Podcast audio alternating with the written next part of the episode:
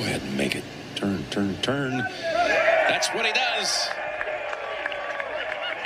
The man from Greenville is a winner in Greensboro.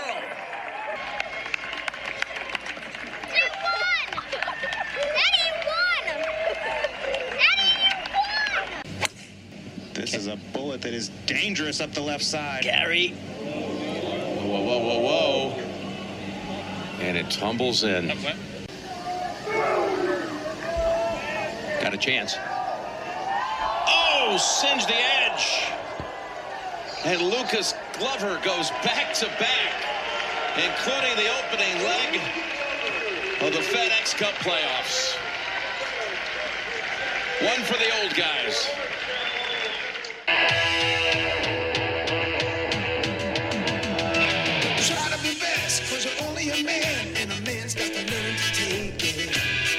One for the old guys. Actually, couple for the uh, for the old guys.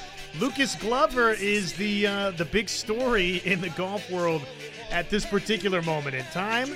Back to back victories, and I don't know that anybody necessarily saw that coming, but uh, sure enough, Lucas Glover wins the Wyndham Championship, turns around, and uh, it would have been easy to be fat and happy. Mr. Glover was not. He turns around, backs it up with a FedEx Cup uh, playoff victory in the FedEx St. Jude Championship. One for the old guys. What do you think, Brian? Love it. One for the old guys because I am an old guy, Josh. That's why I love it.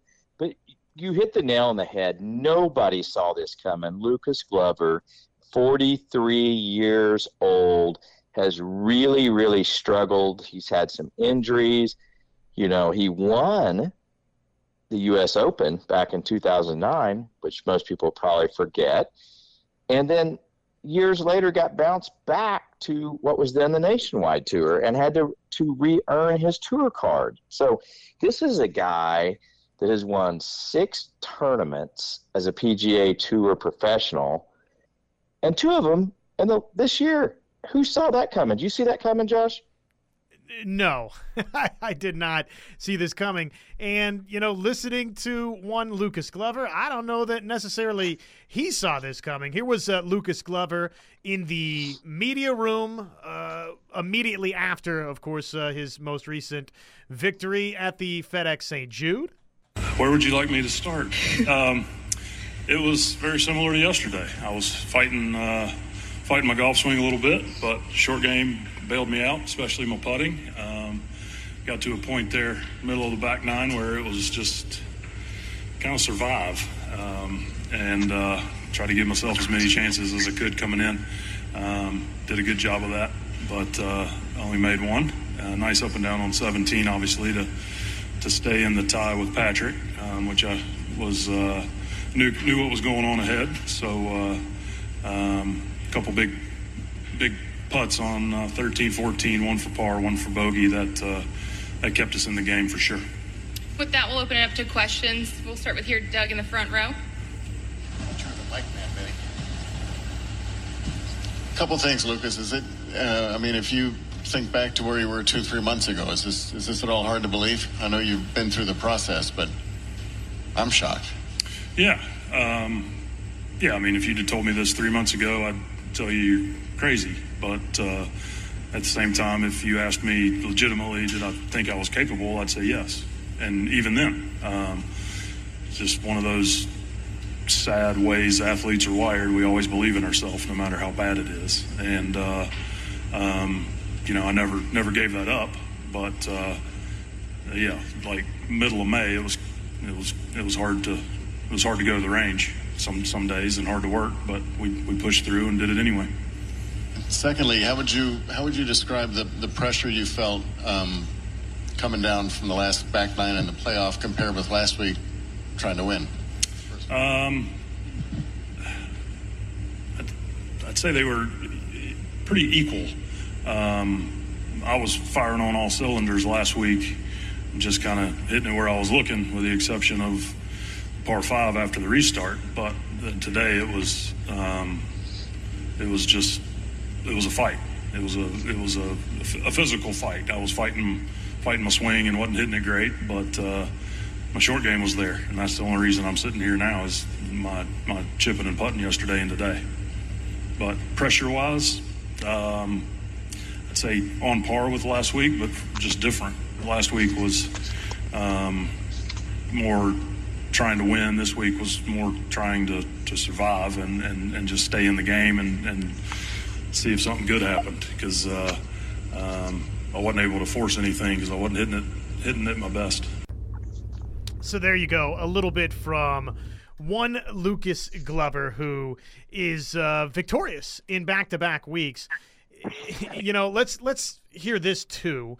Afterwards, uh, this is immediately afterwards, and some of the same thoughts, but immediately afterwards, Brian talking with Amanda Balionis, who asked uh, you know questions I think that many people were wondering. So if I would have told you at the beginning of June you'd win in back-to-back weeks, including the first FedEx Cup playoff event, thanks in large part to your putting, mm. what would you have told me? I'd have hired you a therapist. um, no, uh, you know, you, you, work hard no matter what. Um, whether you're fighting something or or uh, or you're you're playing great. You just work hard because uh, you never know when it can turn, and uh, it's turned uh, very quickly for me, and and uh, luckily been in a good frame of mind to take advantage of it. No one would have blamed you if you would have come in this week totally mentally drained. And you also had a fight on 13 when you thought maybe that ball was embedded. You find water on 14, make that huge bogey putt. What were you telling yourself to not play yourself out of something? And no one would have blamed you if you did. Yeah, yeah. It was just keep fighting, keep fighting. Um, closing holes here aren't uh, aren't easy birdies and uh, are and, obvi- and aren't easy pars really um, under under pressure. So it was just keep fighting, stay close, stay close. And uh, I was fortunate to uh, to get in the playoff. And uh, you know, I, I, said yesterday the, the the guns would be coming, and they came. And uh, I was just the last man standing this week. So this to me, Brian is the perfect illustration of golf, right? It's somebody that, eh, by his own admission, two, three months ago, he says to Amanda Balionis, uh, Hey, if I told you two, three months ago you're going to win back to back tournaments, one of which was a playoff event, what would you have said? And he says, I would have told you to get, get a therapist. I mean, that, but here he is, right? I mean, this is, this is golf in a nutshell. Well, no, Josh, you have to appreciate his honesty and appreciate the fact that he is just grinding it out, continues to to stay alive out there on the tour after 40 years of age, which is hard to do. And you know, there's so many great young players. For a guy like this to recover, pull out of a slump, and uh, and get two W's back to back is unbelievable. And now, Josh, you really have to ask yourself does Zach Johnson need to put him on the Ryder Cup team? Well, what do you think? Because obviously, and I've got a ton of audio to play this morning from Zach Johnson about uh, his, well, just getting to be the captain on the Ryder Cup team, and obviously his selection process and big decisions that need to be made. But uh, you, you look at what the Ryder Cup team looks like right now, and after this week, the top six they'll be locked in. So after the BMW Championship, second leg of the uh, well, the final leg here of the uh, FedEx Cup playoffs before the Tour Championship, they're locked in. Right now, it's Scotty Scheffler, Wyndham Clark, Patrick Cantlay, Brian Harman, Brooks Koepka, Max Homa. That's what right now top six close it off. That's where we're at right now today. And then you've got six captains picks. Does does Glover wind up as one of those six? Boy, it's tough, but he's playing well again this week. I mean, if I'm Zach Johnson, and Zach's a grinder just like Lucas Glover, so you got to think that that he respects Lucas a lot. I've got to pick him way over somebody like JT that they keep talking about getting picked and deserves to be picked. I don't see JT. I, why, why would he get picked? He's playing awful right now. So I'm going with Lucas Glover. I'm putting him on the team. You know, you, golf is a game that you ride, you know, peaks and valleys. And the guy's on a hot streak right now. I'm putting him on my team. Like you said, I mean, playing well again this week. He's 13th right now as uh, on the leaderboard as we start the day. And uh, obviously, in terms of the FedEx Cup, He's uh, he's number five uh, currently. Started this week number four in the FedEx Cup standings, and uh, currently number five. But uh, he's 13th again on the board this week, and three under par for the tournament after uh, his 67 on Friday. So I'm going to say that I don't think he's one of the captain's picks. But having said that, I mean, obviously, you know, the form right now is really, really good, and I don't know how much pushback Zach Johnson would necessarily get if he had Lucas Glover as a captain's pick. Well, let me ask you this. Right now, who's a safer pick for Zach Johnson? JT or Lucas Glover? Safer pick in terms of the right if here, they right don't now. play well, do you get more? Who would you get back more backlash?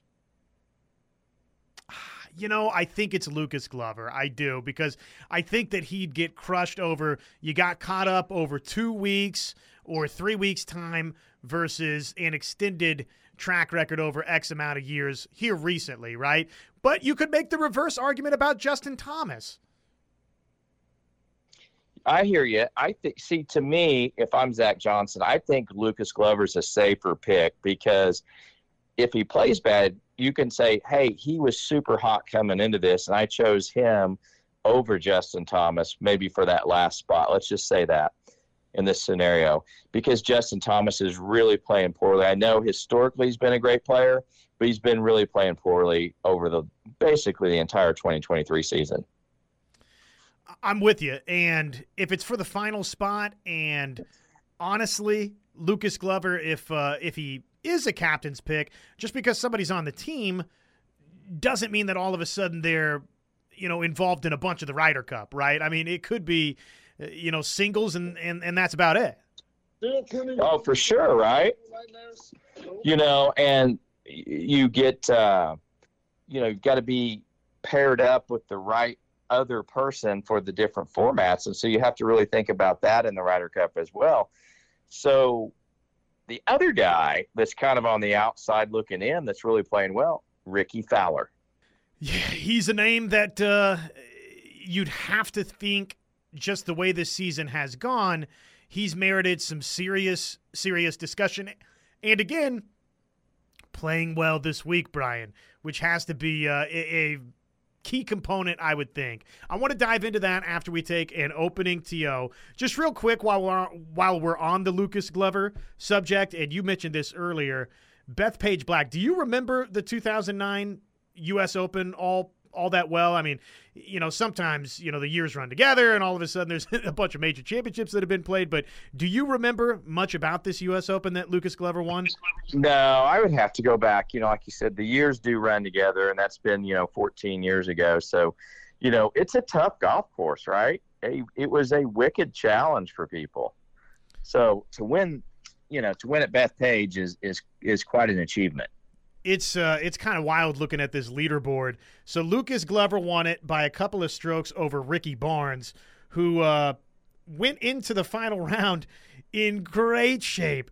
Eight under par at a U.S. Open, and guess what? The final day he shoots six over. Ricky Barnes did, and actually Lucas Glover, for his own his own part, shot three over as well. But uh, they, those guys were just, I guess, so yeah, far out in front. I do remember the the, the last round. Uh, there was the you know a bunch of people backtracking, so the course played really hard that day. Well, and how about this for the the rest of what the leaderboard wound up as? Phil Mickelson tied second with David Duval. They were two under par. Tiger Woods, uh, even par. Got off to a bad start. He was four over in day one and then just kind of scrambling the rest of the way. Henrik Stenson was a name that was uh, toward the top of the board at one over par. Sergio Garcia was two uh, over par. So just kind of interesting to look back at that 2009 U.S. Open that Lucas Glover won. The uh, the captain's picks do do you have your final six in your mind set and how much is just this final this final week here at the BMW Championship? How much does it factor in? Let's dial into that next. It's the Gimme Zone underway here with you. Good morning, by the way, everybody. Hope you're having a great uh, Saturday so far. Taking a TO back with you next, right here. It's the Gimme Zone on the rep.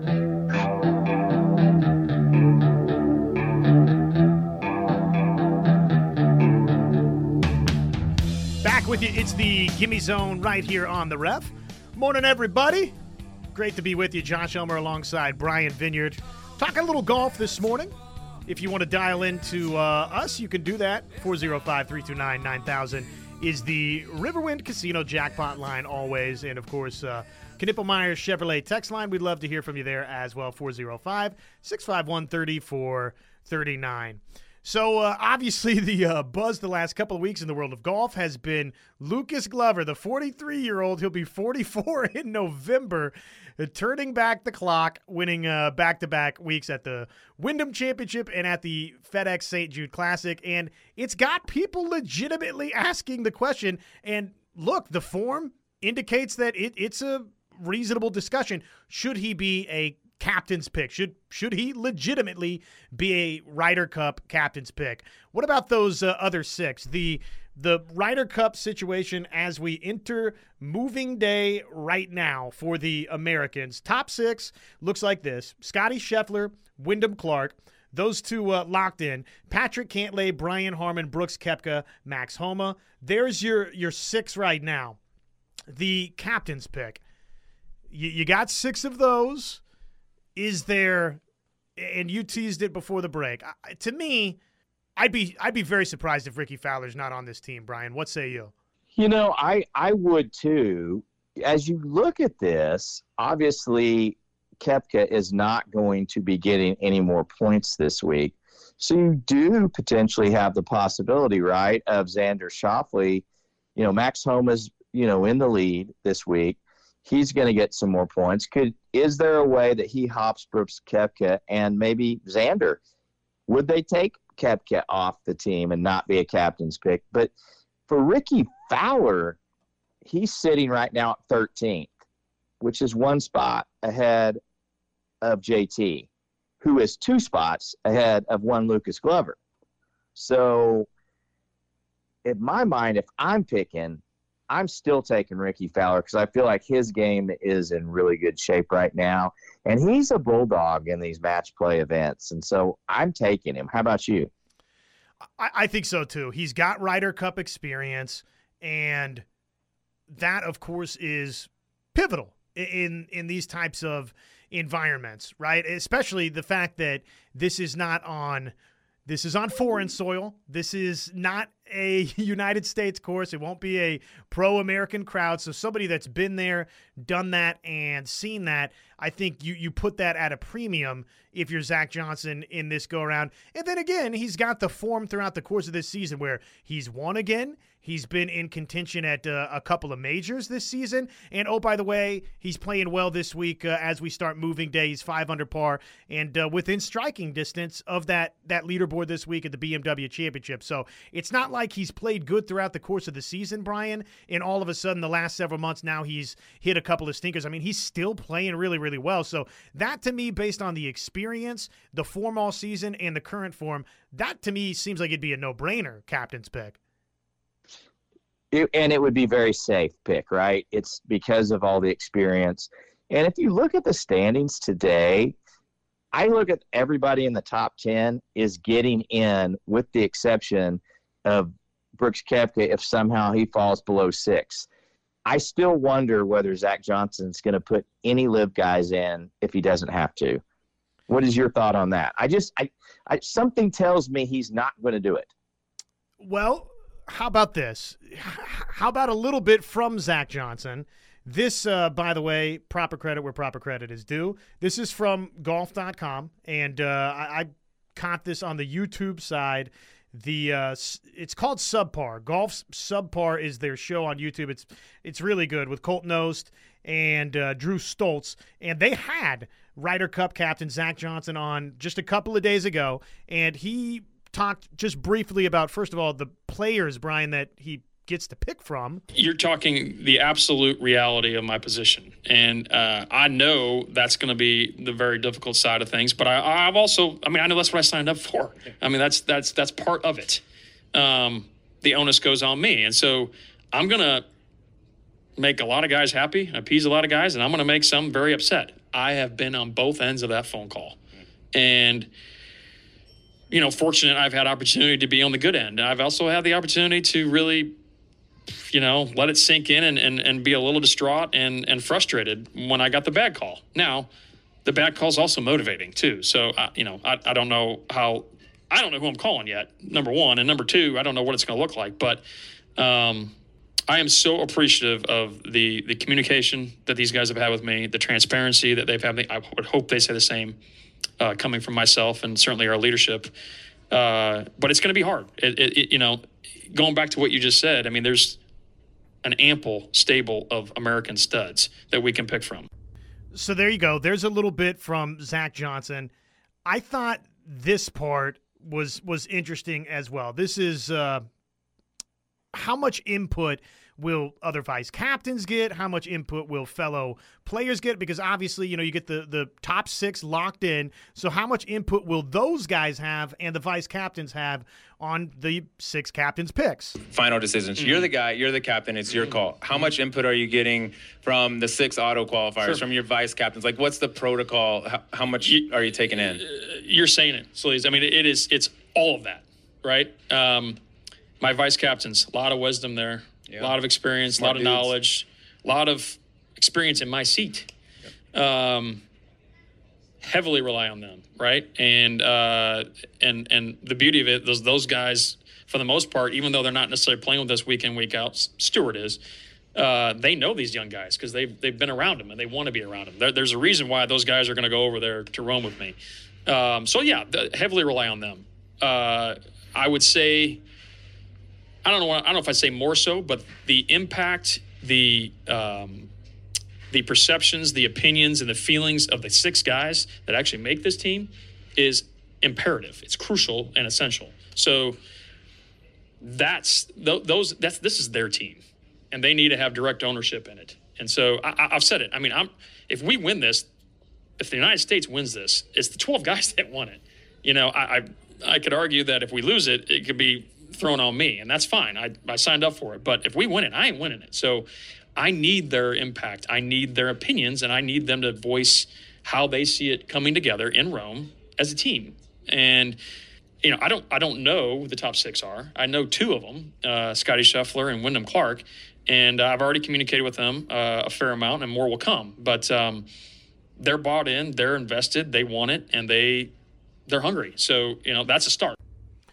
So coming back to the the question, which is, would Zach Johnson add a player from the LIV Tour to this Ryder Cup team? For example, if Koepka gets bounced out of those top six, is he going to be comfortable adding Koepka as a captain's pick?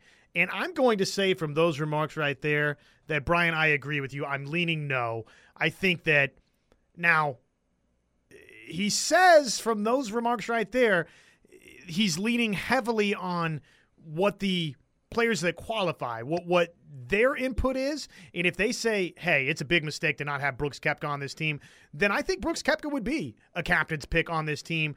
But I, I sort of wonder if there's almost that animosity to some degree from the players. Now I know that we've sat and gone back and forth on this, Brian, and said, okay, sometimes is this maybe a little bit more media driven?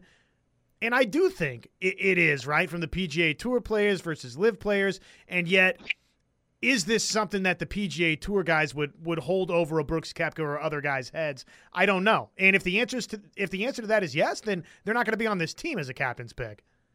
No, I think you're you're on to something, and I think that's where you know Zach does have an out if he if somehow Brooks falls out of the top six.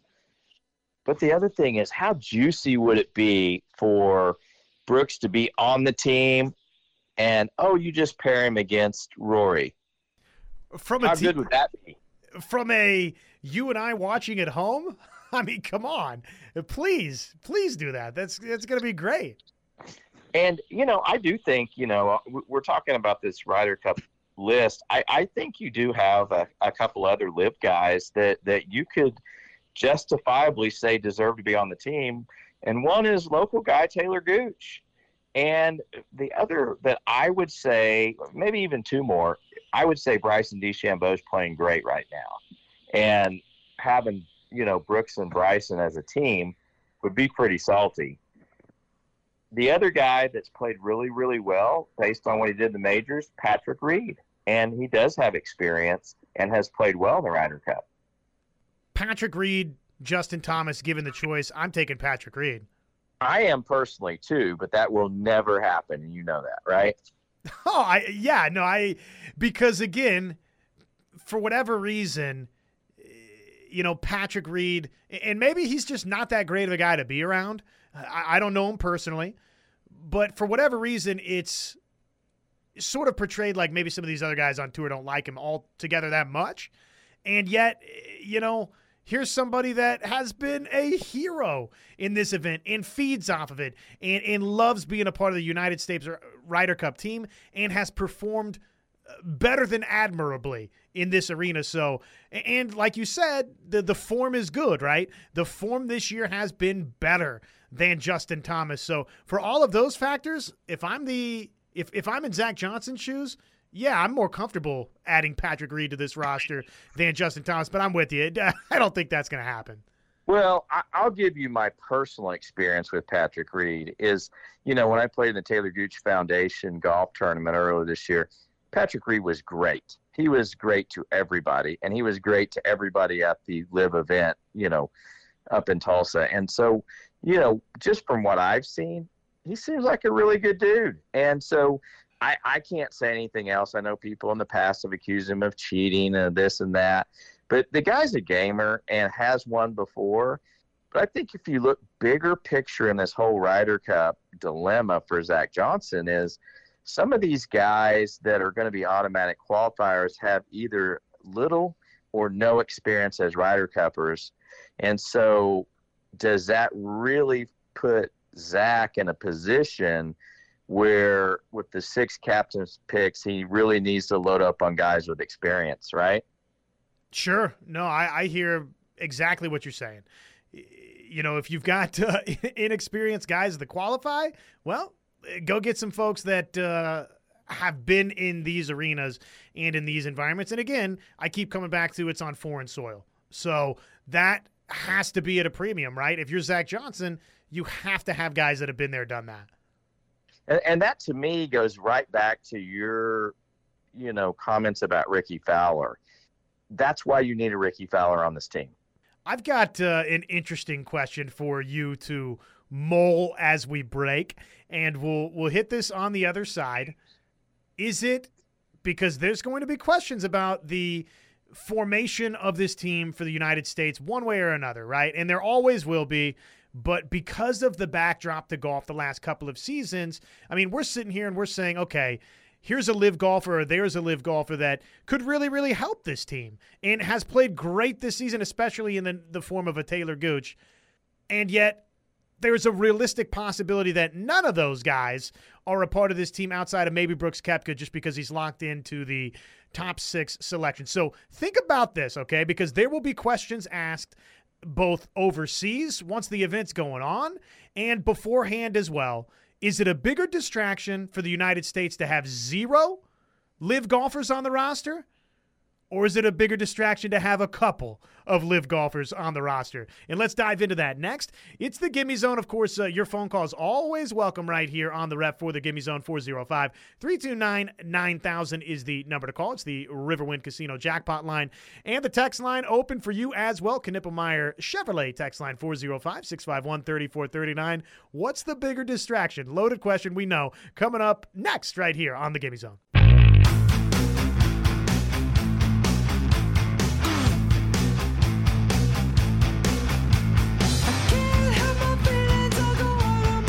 With you. It's the Gimme Zone right here on the ref. He, ladies and gentlemen, is Brian Vineyard. Josh Helmer hanging out with you as well, as always, right here, well, until football season in a couple of weeks. This actually, by the way, I guess uh, just from a programming standpoint, not a bad idea for us just to say this is our second to last show throughout uh, this Gimme Zone season. You know, we're, we're with you – really from uh, well the the start of the heat of the golf season. You know, a couple months before the Masters, on through you know right here to the uh, the FedEx Cup playoffs, and then uh, you know right on the uh, very very cusp of the Ryder Cup or President's Cup in uh, you know whichever year it may be, and yet this week and then next week, and then we're we're handing it off for uh, the guys for Sooner pregame coverage right here on the ref. So just in case anybody's looking for their gimme zone fix, we might be here and there, Brian. Uh, coming your way to a podcast near you with just a standalone Ryder Cup episode, or you name it, in case something like big and breaking happens in the world of golf. But just want to let everybody know that uh, in case you're like, hey, what what happened? Has the show been canceled? What's going on? That's uh, that's what's going on uh, going forward with us. So teased it before the break. Bigger distraction for Zach Johnson for this Ryder Cup team if they go zilch zero nada LIV tour guys or bigger distraction to try and make all of those pieces work overseas? Well, that's a tough one, Josh. You, you know, you kind of you circle back. In my mind, I want some experience on that team with some of these, you know, because you're going to have a bunch of guys that don't. So I'm going to say it's a bigger distraction if you don't put at least Brooks Koepka on the team. I know many, many, including, Mr. Brandel Chamblee, and we need to talk about him too because there's news on him this week. Um, he certainly would say that the bigger distra- distraction would be putting any LIV player on the team. What are your thoughts? I think it's a bigger distraction to have zero. I do because, especially if things start getting wobbly overseas and you had a Brooks Koepka right there or you had a Patrick Reed right there who has the type of Ryder Cup history that uh, obviously he does. You've got a Talor Gooch that has won as much as anybody else this year worldwide. And if you snub a Talor Gooch, so to me, and DeChambeau, right, who just shot in the 50s, uh, if like none of those guys are a part of this team and things start going rotten, then to me, yeah, there's going to be people pointing the finger at Zach Johnson, asking the question, and they're going to be pointing the finger at these teammates, uh, these players and teammates on the Ryder Cup team, saying, "Hey, did you guys bar these guys out?" And I think that that in a week where again it's a different kind of pressure. Uh, we hear about just the the venues of Ryder Cups, and it takes a certain kind of person to sort of thrive on that. We know what Patrick Reed does if things go south, then you got to answer those types of questions. I don't think that's great for this team. No, and, and and go one step further and go back to Zach's comments about how he said he's going to refer to the guys, the top six that qualified on input on the other six. Let's just assume that Brooks Koepka is one of the six that auto qualifies how does it play out if Brooks Koepka says, "Hey, we need to put a Bryson DeChambeau or a Talor Gooch or a Patrick Reed"? I mean, to me, those are the only three that legitimately have any kind of argument to be on the team, right? How would how does that play out amongst the team, and does that create any dissension if he, you know, is animate that one of those guys needs to be as a captain's pick as well? It's a great question. Uh, million dollar questions, right? Does he basically get uh, vetoed of his voting powers with this roster? You would hope not, right? No, I mean, if, if, if everybody's a part of the team and allegedly has a say, I would think that they would value his input. I mean, the guy's got a lot of major championships or trophies already on the uh, on in the trophy case. So I would have to think that you would value his opinion I don't think they will. Yeah, I, I fear about that too. It's just one of the interesting angles to this Ryder Cup. What about for the the European side? Is it is it a pretty easy argument for them to say, you know what, no thanks on Sergio Garcia? Me personally, I would say no, but I think they've already, you know, you've got so many of the influential people on the European side basically saying we don't want any LIV golfers. But Sergio Garcia is a bulldog in this format. I mean, no Americans raising their hands saying, I want to play that guy. Well, and Poulter, right? I mean, those two guys, uh, historic figures in this event for the European team. The uh, the top six, by the way, where we're at right now on the European end of the equation is Rory McIlroy, Jon Rahm, Robert McIntyre, Viktor Hovland, Tyrrell Hatton, and Tommy Fleetwood. And the uh, quote unquote on the bubble would be Paul, uh, Adrian Meronk, Matt Fitzpatrick, and Sepp Straka. Straka and Fitzpatrick, right? I mean, each of those two definitely going to be on this team for them.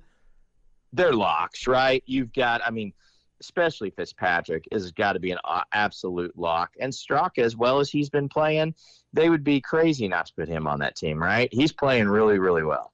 Well, and Fitzpatrick, because uh, you know won a major championship a year ago, and again, you look at the final final argument that you're making at the BMW Championship, and guess what? Uh, Matt Fitzpatrick might win this event. Yeah, he's right there. You know, I don't think you know Lucas Glover has enough firepower to come from seven back, but Matt, Matt Fitzpatrick's right there. He could win that thing very easily, right? No doubt. No doubt. We're due a break, come back and wrap up hour number one. This might be, I don't know, this might be a little bit of a wraparound conversation for us. But Brandel Chamblee this week, a polarizing figure in the world of golf, has, uh, well, he's made his feelings known on uh, a couple of prominent golfers in the world of golf. We'll share that with you next. It's the Gimme Zone right here. Back with you in a moment on the wrap. That's great. It starts with an earthquake, birds and snakes, an airplane. Lenny Bruce is not afraid. With you. It's the Gimme Zone right here on the ref. Josh Elmer, Brian Vineyard.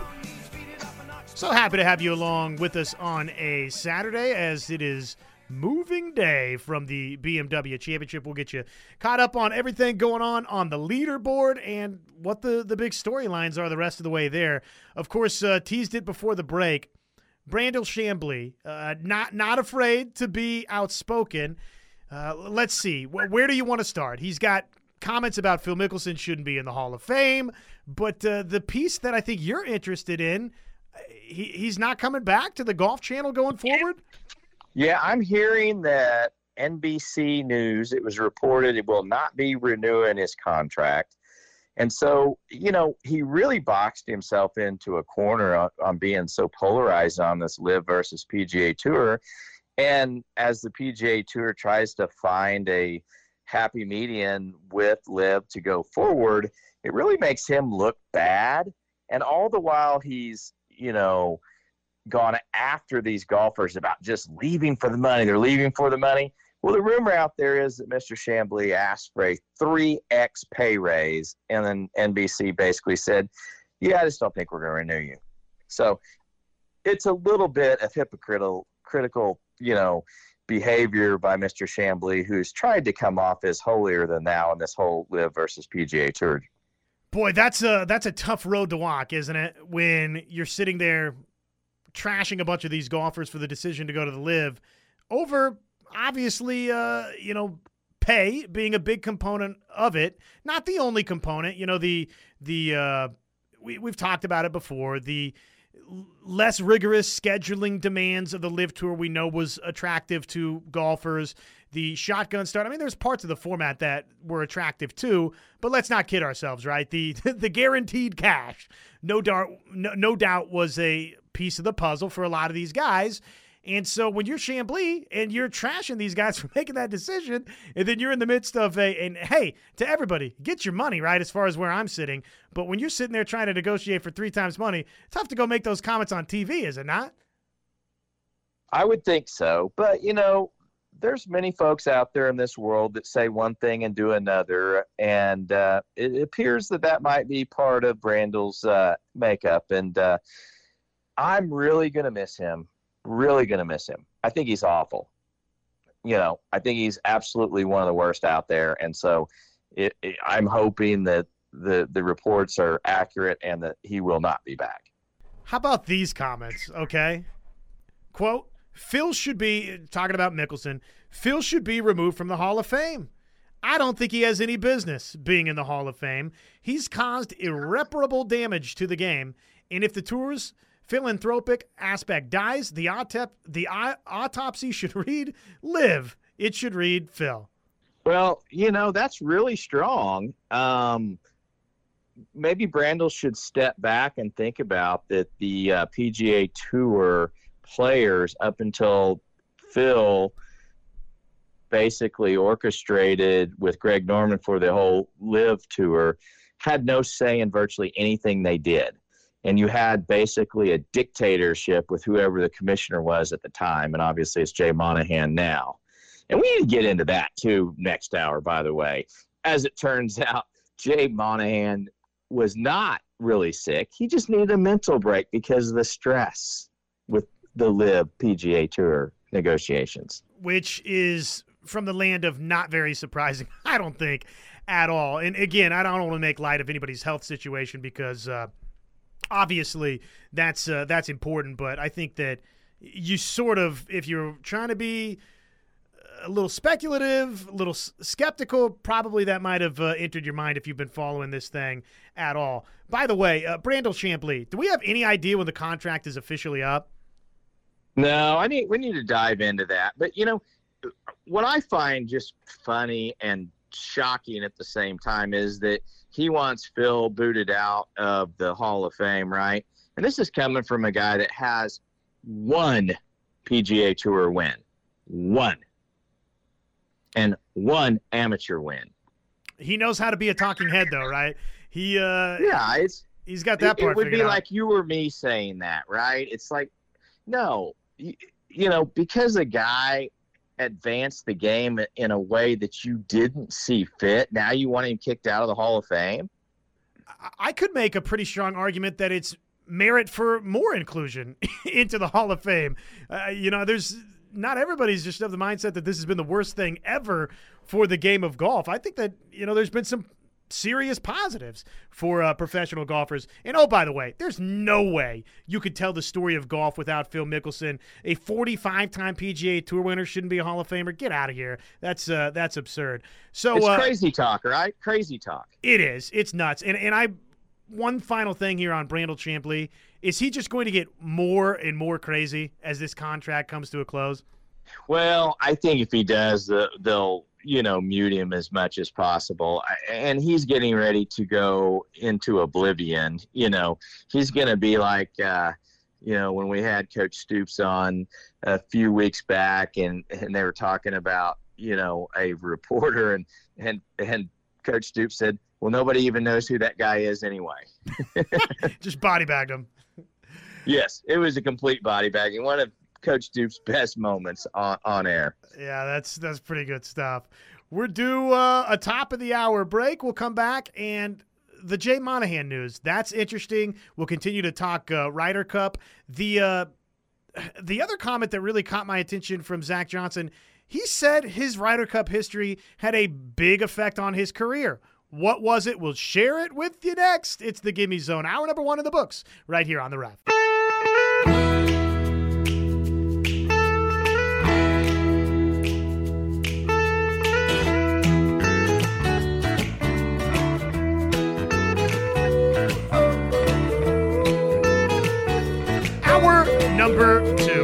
Gimme Zone right here on the Ref.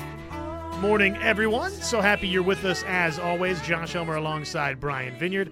Again, we call this the Gimme Zone, and we welcome the chance to talk with you as well. The Riverwind Casino jackpot line, it's all yours, 405 329 9000 if you want to dial us up and chat right here, right now. Knippelmeyer Chevrolet text line, 405 651 3430 nine. We've got a ton to still dive into on the Ryder Cup, captain's picks, who should they be? And uh, Zach Johnson had some interesting remarks about his Ryder Cup history and uh, the the type of impact it had on his career that I, have never heard anybody say what he said. So I, I thought that was pretty interesting. But you mentioned this last hour, and again, I don't think that this is going to be totally shocking to people that have been following the last two years in the golf world.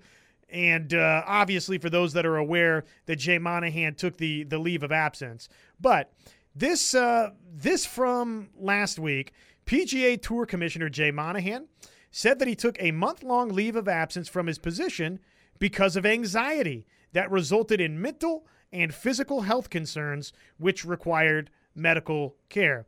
Monahan, speaking to a small group of reporters ahead of this week's FedEx St. Jude Championship, said the pressure of negotiating the PGA Tour's surprising alliance with the DP World Tour and the Saudi Arabia's Public Investment Fund and players' reaction to it contributed to his anxiety. Here's uh, one quote for you.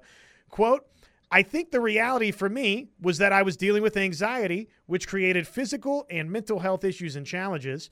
And I realized that I needed to step away and to deal with that and understand how to develop the skills to deal with that going forward. To step away at that point in time was very difficult for me, but I needed to take care of myself and my family and ultimately come back here stronger than I've ever been to lead the PGA Tour forward. End quote. So I'll just let you have the floor. What uh, what do you make of all of that? Well, you know, I, I don't want to make light of anybody if they're having a true health situation, but you know, a lot a lot of the anxiety that he had was you know self-induced, right? When you try to do a deal, you know, with the PIF and you really haven't let the players in on it, and then you find out that the players are upset and you're somewhat surprised about it. Well, maybe you need to rethink your position. The players have a right to be very upset because they were left out of any of the discussions. And if if that piece created anxiety for him, how much worse is it going to be going forward when they try to actually get, you know, all the details hammered out in a deal? You know, let let's spend a little time on this here just since we're on this subject. And maybe next week we do our final where are we at in the world of golf and we're you know totally prepared and educated on just just that right? Because this is sort of off the cuff and and i apologize for that but where are we in, the world of golf right now? Just generally speaking when when we have this conversation about monahan is he going to be sticking around long term still? Have your opinions on any of that changed? Is this uh, merger actually going to happen? I mean where are we at? Well in, in, my opinion, it's just my personal opinion, is that Jay Monahan's not going to survive this. Is that he will be brushed aside at some point sooner rather than later. And I, I, I do think it's going to be really, really difficult to get a, an actual deal done. But in my my thought is that if they don't get it done, they're going to lose more people to the LIV going forward, and the PGA Tour will not be what it has once been. And so I think the PGA Tour has to get a deal done. Otherwise, it could get really ugly. Because as we've discussed, Josh, the the PIF they've got unlimited resources essentially, right? You know, our dollars are their pennies money is not a problem for the PIF. Obviously, that that's always going to be very very attractive, and I feel like we're at the point of no return in this regard. The majors aren't barring LIV players, right? And we still are waiting for a little bit more clarity on this front, but I think at some point over the next umpteen months, and you know, toss a, a number at me, Brian, but I think we're going to see some finality to the LIV tour getting world golf rankings points or whatever the the methodology looks like there. I think that is not too awfully far away. And so as soon as again that piece gets worked out and you've got the reality that i think we're existing in now which is the Masters and the U.S. Open and the Open Championship and the PGA, they've made their decision that they want the best golfers in the world, as they should, Brian. So when that's the case, and I think that you're, you know, going to have world golf rankings points that uh, these golfers on the LIV can acc- accrue. Some of the obstacles that may have potentially been there, I don't think are roadblocks going forward. No, I agree with you, Josh. I, I, I think all of that will happen – sometime between the end of the Ryder Cup and the first of the year. I firmly believe that. Because, you know, even though the PGA Tour technically, or their new season technically starts in September, I firmly believe that that much of the groundwork for that being resolved is already done and that, that that's going to happen one way or another with or without a LIV PGA Tour merger. I think they have to, right? Otherwise, the the majors will not get the best players because many of these guys that were eligible for the majors this year with official world golf rankings won't be in next year or two years down the road. So let's say that Jay Monahan, as you and many others have speculated, isn't long for this gig. A couple of tentacles there, which number one would be okay, well, who, takes the gig over, right? But uh, the other part of that is number two, how is he remembered? And you know, normally chronological order, you start with number one and then get to number two. But let's let's jump into door number two first. How will Jay Monahan be remembered? And is it totally tied to whether or not this merger happens? Well, um, I, I, I think he's going to not be remembered fondly no matter what happens, but I think it could be remembered even more poorly if the merger doesn't happen and this continued defection to the LIV Tour grows, right? And the PGA Tour really gets hurt more financially. So I think that is, you know, where Jay's really got to figure it out. He's backed into a corner, but I, you know, you and I talked about this several months back. I personally would not be shocked if one Tiger Woods is your next commissioner. Notice that he is already on that executive committee. And and are you taking that as, hey, this is step one to the end game of Tiger Woods, yes, taking over. And really, it would be, I think, well received by the players, right? And for Tiger Woods, just individually for him, it, could be you know the the golf history is great, right? You know, 15 major championships, all of the uh, the wins, and right there with Snead and Nicklaus, you name it. But the off the off the course dilemmas over the course of Tiger Woods' career, well documented. Could that be redeeming to some degree for Tiger Woods if he takes over for Monahan and uh, bridges this gap? I like the the Bill Snyder phrase when he came back to Kansas State. I'm back to calm the waters. If Tiger Woods is that guy to quote unquote calm the waters, could that be a redeeming quality for him? For I don't know some golf fans that want to hold his personal history against him. Well, I think it does two things, Josh. One, he really wants to be tied into the game going forward. And I think that his body has told him that he can't do that as a player. And so then you look for other ways to contribute, whether that's as a Ryder Cup captain or as it as the commissioner. And two, yeah, I think it does kind of make you know if he comes in as commissioner and and guides the ship through this merger or agreement or whatever you want to call it, and it works out very well for golf, he can look like a hero. And what it kind of does, in my opinion, is it ushers in the era of now the players have more control over their own tour versus what has historically been much more of a dictatorship and makes it much more like other professional sports and other professional athletes where they get a large say or if not the balance of power is in their in their side. And that's why again you know dipping back into last hour's Brandel Chamblee conversation it's so ridiculous to think about somebody like Phil Mickelson and you want to strip them of their Hall of Fame history. If anything, I think that it adds to his Hall of Fame history how he's uh, ushered in some of these changes in the world of golf. And Tiger Woods, again, could be another piece of that equation to usher in a a more player led future for the game of golf, which I think, you know, you look at it, you look at the NBA, the National Football League, and not that they have collectively bargained everything great, Brian. They haven't. There's uh, been some big swings and misses, no pun intended, across uh, Major League Baseball, the NBA, uh, the National Football League, but players have the they've got their unions, right? They've got a little bit of serious input and some control. And golf really hasn't had that, though it feels, it looks like we're kind of already headed that direction, and Tiger Woods would be a no duh slam dunk choice. I I can't imagine in terms of the guys on tour, he wouldn't have any opposition there in terms of being uh, the next commissioner. No, I think they would really rally behind him, and for a, if a Tiger could step in and say, "Hey guys, we're all going to work together, and I'm going to lead this because I am the most powerful figure in golf still," and he is.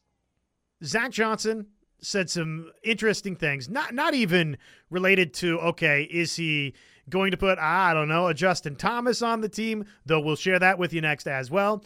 But just uh, some interesting remarks about what the Ryder Cup has meant to his career personally. Which again, I, I said this earlier in the program, but if you're just joining us, I've never heard.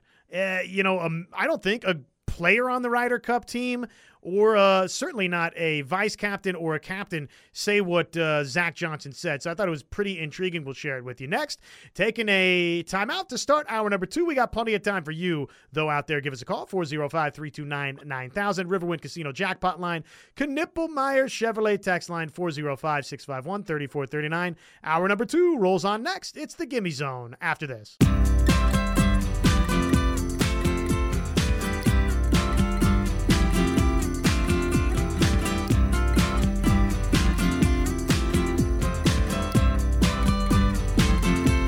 Well, well. We opened talking a little Lucas Glover with you this morning. Back to back victories at the Wyndham Championship and at the FedEx St. Jude. And there's people out there having the conversation well, should Lucas Glover be a captain's pick? Six captain's picks to be had. The other conversation, f- total opposite of that, would be okay, here's somebody that uh, we know is a major championship golfer, two time major championship winner, uh, has been great in the Ryder Cup, in the President's Cup, and yet Justin Thomas has a stunk this year on the course. And uh, we've been sharing these remarks with you all morning long from Ryder Cup captain Zach Johnson, who joined uh, a broadcast the other day. It was uh, via golf.com.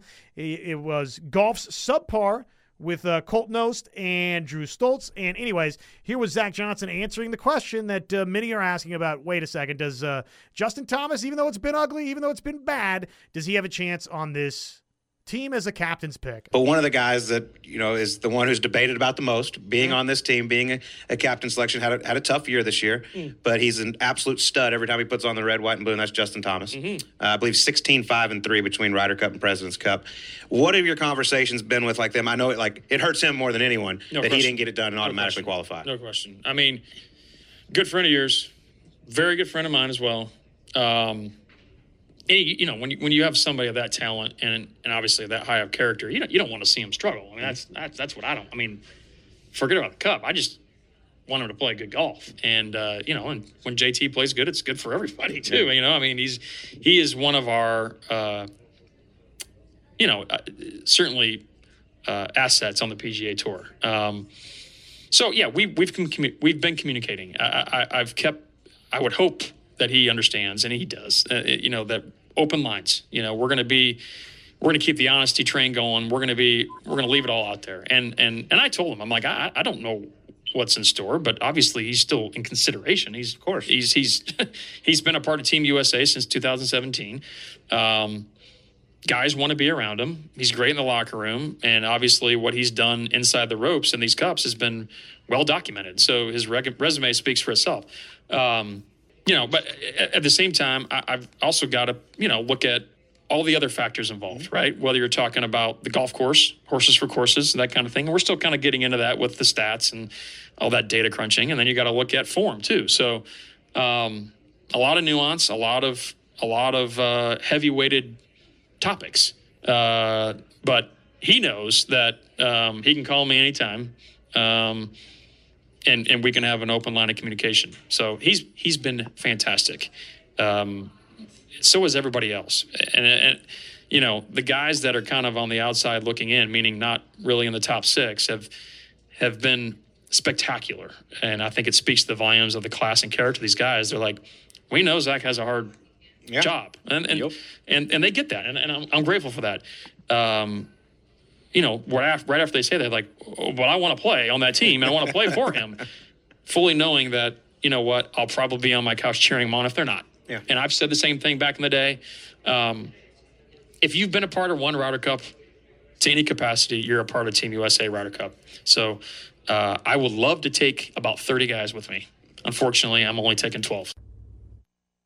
So a lot, obviously, to dissect right there, and I'm going to start with this. Just and this is just my personal opinion.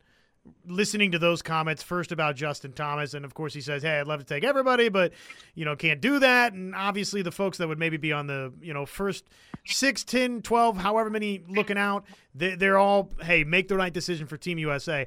I don't think he's taking Justin Thomas based on those remarks right there. Do you agree or disagree? I'm going to give you the Lee Corso. Not so fast. I, I, boy, hearing those to me makes me think he's taking him. The high character, all that, hit, spitting out his record. I mean, his record's pretty salty. I think he's taking him. I, I, I don't think he deserves to go based on his play, but I think he's taking him. Yeah, I, I the second part where he said, but you know, there's a lot of other factors considered. That's what made me think. Ah, I don't, I don't, I don't know that he's taking him. That's maybe him Yeah. saying that he's aware that you know, look, he's just not playing well enough right now. I, I you know I see your view on it for sure where where you can interpret that way and maybe you know it's just you know gut feeling on my part but boy if he takes him he doesn't play well he is going to be open and we lose it could uh he'd be open to a lot of criticism won't he No doubt, especially. I guess really any any way you slice it, if they lose, right? Uh, and it coincides with Justin Thomas being selected, and he plays poorly.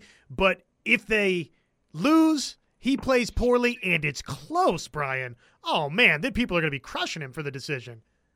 Oh yeah, it would be it would be ugly. It would just be you know one of those situations you don't want to be in if you're the if you're the captain because you know obviously those guys anytime America doesn't win they get criticized, you know, sometimes very unfairly because quite frankly, many of the times we've lost we didn't want to believe it here. Europe just had the better team. You know, something else struck me in those remarks too, and uh, you know, I, I, I don't, I'm not going to treat it as gospel, and I, I don't even think I believe it. But he said we're just getting into the course crunching, as in how these guys fit this course. If that's if that's tr- to be believed, then we got no chance in this Ryder Cup. There's that can't be the case. And he said, you know, earlier, uh, well, you know, haven't really gotten into the figuring out who the six captains picks would be. That that can't be the case on either front, right? No, I, I don't buy that. I my my gut is that he's got him. He's got at least four or five of them already locked up in his mind, unless something extraordinary happens this week, you know, to change his mind. How about this? Uh, I thought this was this is a comment I've been teasing.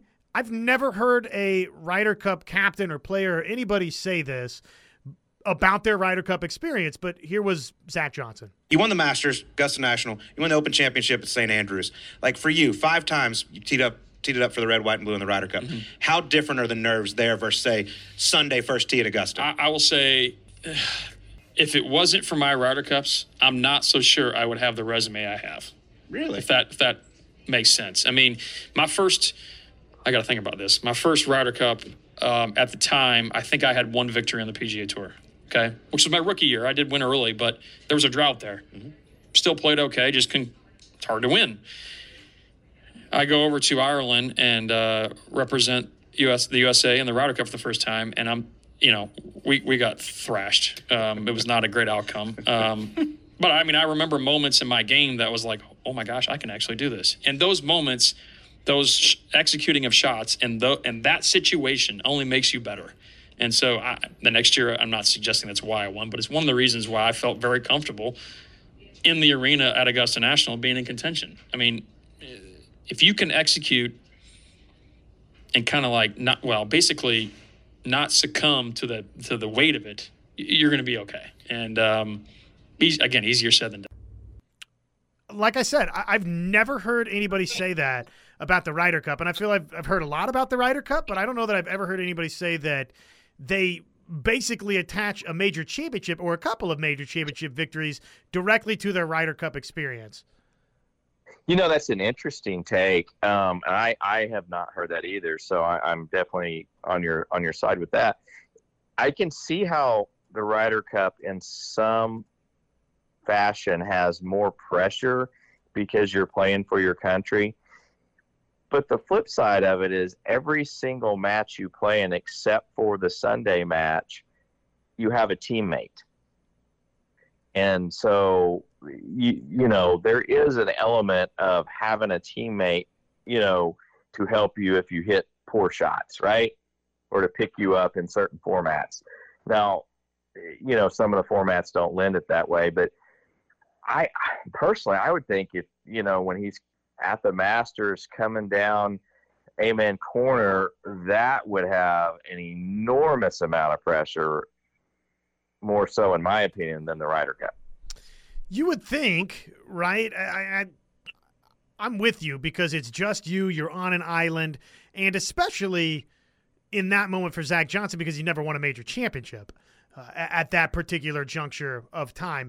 Maybe if you've but even then, you hear somebody like Rory's on this, and, and I get that the longer the drought goes, maybe there's the more pressure that happens, right? But here's somebody that's won four major championships, and uh, he says it's like he's trying to win his first again, just because of the pressure of you know what winning a major championship is and feels like for a lot of these golfers. So yeah, it's it's different, and yet uh, you know that's at least an interesting perspective on just uh, the weight, I guess, of what a Ryder Cup feels like and, and maybe how it can impact a career. How about a couple of names here? Patrick Cantlay and Max Homa, who each, you know, might be, you know, top six guys on this uh, Ryder Cup team.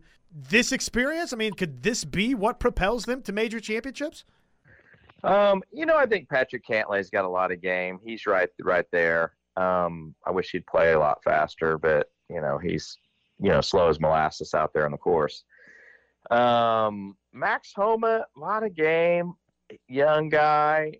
Yeah, I could see if he goes and, and plays very well that that really gives him, you know, a big boost in confidence that he can play with the best in the world. But I think he already believes that anyway. It's just a matter of getting it done, which, as you've discussed about Rory, and even Rory said it, it's really hard to do. And think about it Ryder Cup, while it's for the cup and the pride of your country, if you lose, it it's not the same as if you lose at Augusta and you know lose your exemptions to come back, you know, and the automatic exemptions for different majors that come along with winning a major. So to me, the pressure, you know, has got to be stronger about winning one of those majors the BMW Championship uh, in progress, moving day as we speak. Atop the board, well, one of the names here, more than likely for this uh, United States Ryder Cup team. 10 under par. It's Max Homa leading the way. There's uh, obviously uh, some other names giving chase. Chris Kirk, I would uh, categorize as a surprise right there, giving chase. And uh, what about everybody else? And what does it all mean for the Ryder Cup and uh, for the Tour Championship? We'll get into that next. Timeout. The Gimme Zone rolls on next. Josh Elmer alongside Brian Vineyard. You're listening to the Gimme Zone right here on the Rev.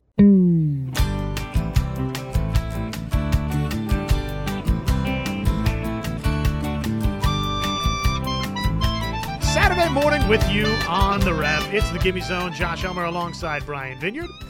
And we take you to Chicago for the BMW Championship, where obviously the uh, final leg before the Tour Championship taking place as we speak. And the uh, top 30 qualify for the Tour Championship.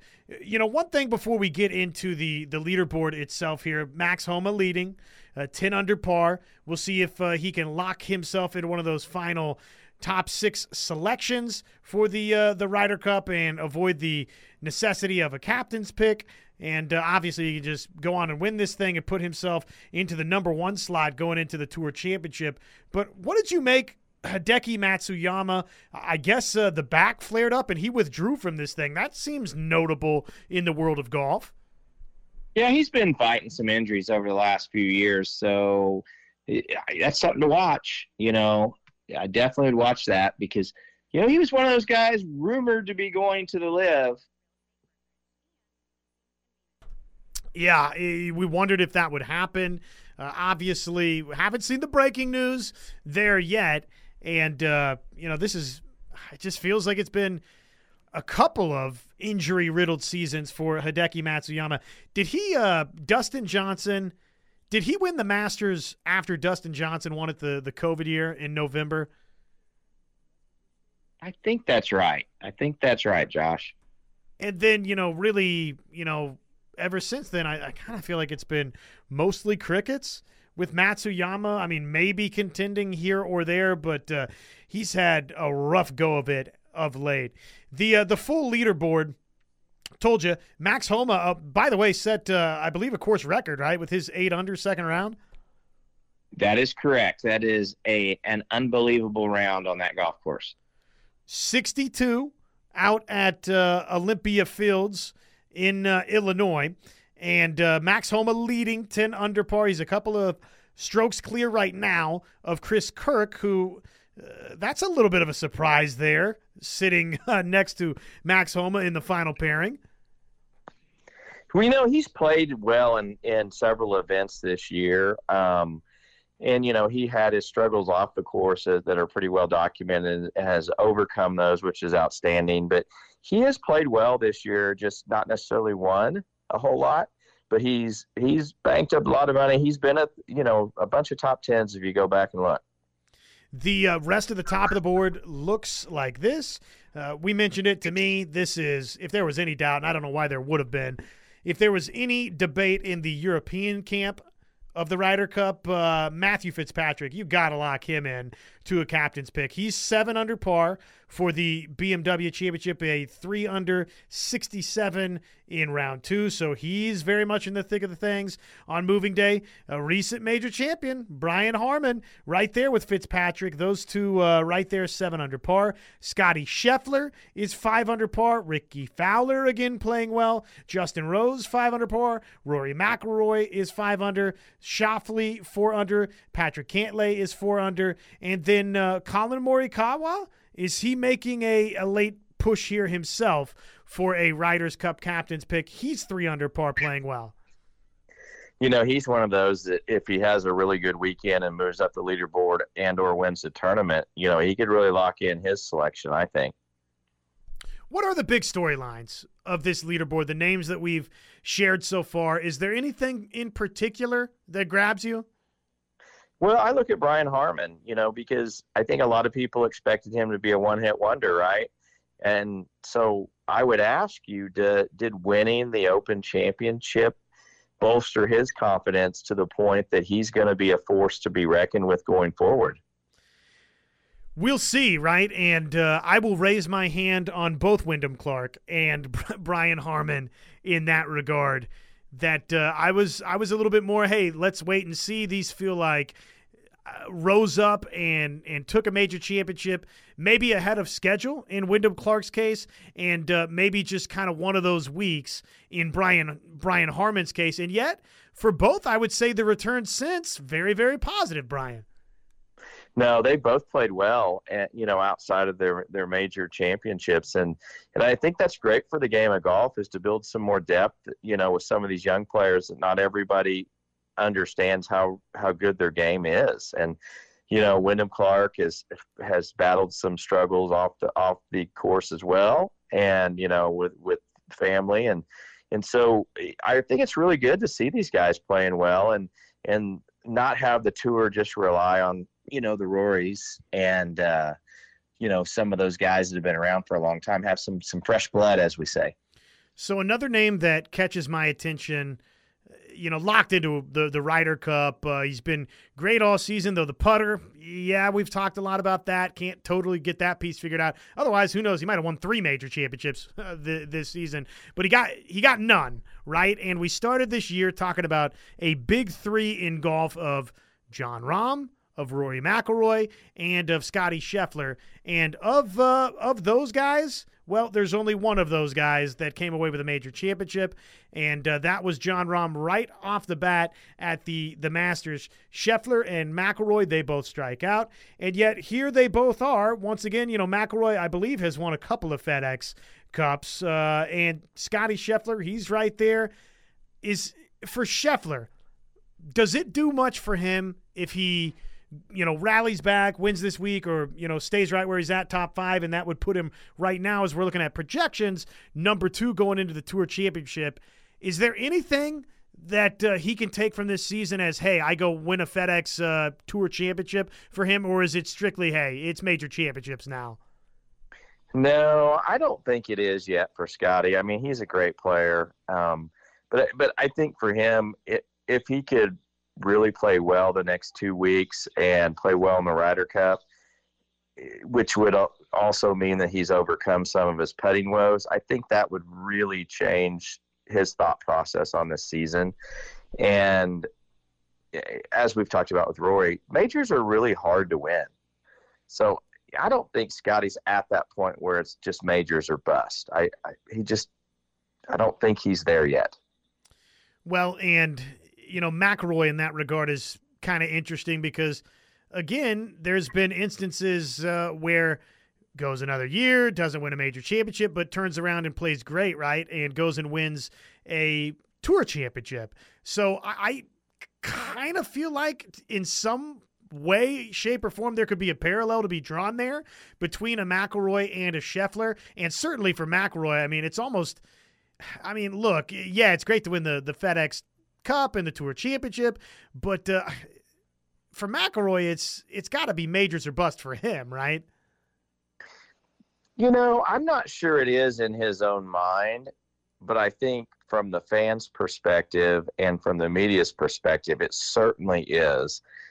You know, I think Rory's one of those guys that as long as he's playing well, he's content and he knows that winning those things are tough. Yeah, he wants to win them you know, and I think that's his ultimate goal. But I don't think he is going to judge himself solely by winning more majors. The final several captains' picks for the Americans. Obviously, you and I both feel that Zach Johnson probably, though he was trying to say in a in a podcast with subpar that you know what I, I haven't haven't totally ironed out. Probably haven't even spent a ton of time thinking about these captains' picks and finalizing them yet. You and I sort of uh, we're we're not buying that for a second. We think that probably he's he's looking at spots 11 and 12 or you know 10 uh, 10 11 12 for the most part. He's looking at the final few to iron out. I would think he's probably locked in several captains picks in his own mind. So with that that in play here, who could really finalize or bolster their case moving day today and beyond these next couple of days at the BMW Championship. Again, this is uh, the final week, right, for these uh, top six to get locked in. And then, of course, you got a Tour Championship. So, who has the most to gain here? Well, in my mind, it's two players it's Rickie Fowler and Collin Morikawa. Because I would think he's going to take Rickie Fowler before Collin at this point. So I think Collin needs to play well on the weekend. And if he he comes back and wins this thing, okay, well then you know, maybe in terms of those guys, you just take both, right? And you feel pretty good about taking both and it removes a little doubt for you. How about this? Is there outside of just the the obvious, which would be okay, all of a sudden he wins back to back to back events and he goes crazy this weekend and wins. For Lucas Glover, is there somewhere on the board that could lock him in as a captain's pick or or no? Well, if he wins the event, he's locked in, I think. And I and I really think you know, he has a chance if he plays well this weekend to lock himself in. It's going to be hard for Zach Johnson to pa- let's just say that he gets a top 5 this weekend. How do you pass him up? It would Maybe be the hottest player going right now. Absolutely. It, would be tough to make an argument against. you know, I mean, back to back wins and then another top five. Yeah, that would be that would be tough to ignore. I think you and I, I mean, probably most everybody's this way. Jordan Spieth, we're locking in, right? Yeah. Let me give you one little known fact about Lucas Glover. Won the Oklahoma Open right here at Oak Tree. Is that right? How cool is that? That's that. Well, now he's got to be a captain's pick, right? I That's mean, right. That settles You it. know, yeah, no, I, I, you know, yeah, and I think Xander Schauffele's getting picked too, for sure. Just uh, based on talent alone, and then again, you know, he's top ten right now in this tournament. Yep, he's been playing well. He hasn't won a lot, but he's he's been you know top, a lot of top twenties. So I think he's in.